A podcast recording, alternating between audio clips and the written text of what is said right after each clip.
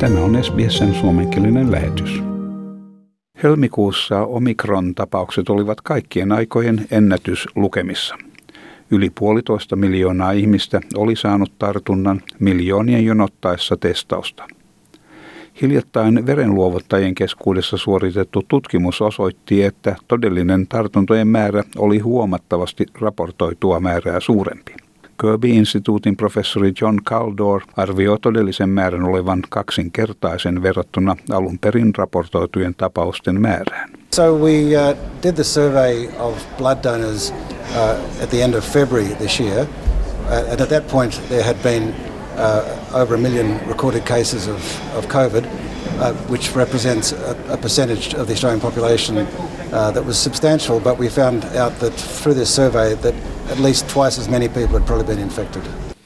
Mittauksessa tarkastettiin 5000 verenluovuttajan antamaa verinäytettä. Tämän perusteella todettiin, että helmikuun loppuun mennessä vähintään 17 prosenttia väestöstä oli hiljattain saanut tartunnan. Nuorten ikäryhmien joukossa tilasto oli vieläkin korkeampi, 27 prosenttia. The people in the younger age groups, the young adults, because these are all blood donors, so have to be over 18, but those who are in their 20s or 30s had much, much higher infection rates than people who are in their 50s, 60s or 70s. And that was consistent with the patterns that we'd seen in reported cases. Suurin määrä vasta-aineita löytyi Queenslandissa, jota seurasi Victoria ja New South Wales, alhaisimpien tasojen löytyessä Länsi-Australiasta. Eroavaisuuksiin on olemassa tunnistettavia syitä. Ensinnäkin kaikki eivät hakeudu testiin ollessaan huonovointisia. Joskus pääsytestiin on haastavaa tai tartunnan saaneet ihmiset ovat oireettomia. Noin 30-40 prosenttia tartunnan saaneista ovat oireettomia. Varsinkin rokotettujen keskuudessa oireet saattavat olla vähäisiä.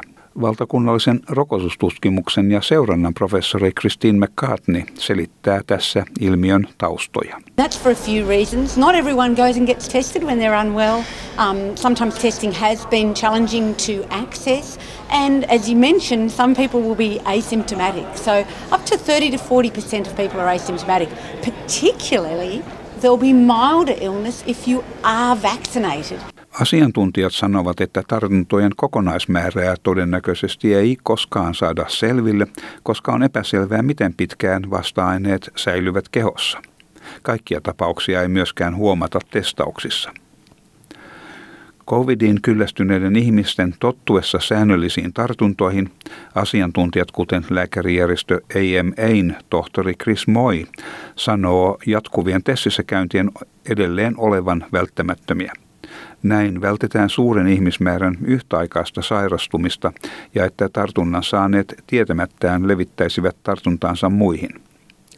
Tällä hetkellä noin 3000 ihmistä on yhtäaikaisesti sairaalahoidossa saatuaan tartunnan, mikä puolestaan ylikuormittaa terveydenhuoltoa merkittävästi. What we don't want is too many people infected at the same time and for people to unknowingly spread it to other people. So at the moment there still is a reason because our issue is, is that we are still having about 3,000 people in hospital at any one time across Australia. So it's putting an enormous pressure on the health system at the moment. So really the slowing it down so people who are positive know they're positive, do the right thing, don't spread around too quickly. Also, that their contacts can respond appropriately. Samanaikaisesti toinen tutkijaryhmä Queenslandissa yrittää selvittää, miksi ihmisten immuunireaktiot ovat niin vaihtelevia COVID-19-rokotteisiin samoin kuin itse virukseen. Professori Janet Davis on yksi osavaltion laajuista tutkimusta tekevistä asiantuntijoista. We're not sequencing the whole of a person's genome. Where, if you like, uh, taking small samples of their genome. Uh, that allows us to look at the immune response genes and factors that regulate how the immune system can respond.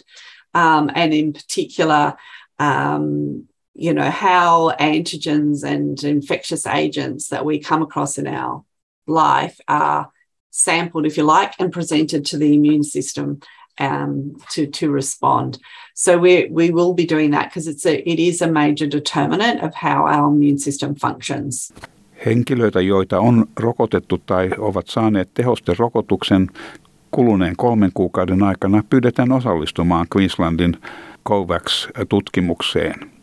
Tämän jutun toimittivat SBS-uutisten Tiina Quinn ja Kathy Landers. Haluatko kuunnella muita samankaltaisia aiheita? Kuuntele Apple, Google tai Spotify podcasteja tai muuta suosimaasi podcast-lähdettä.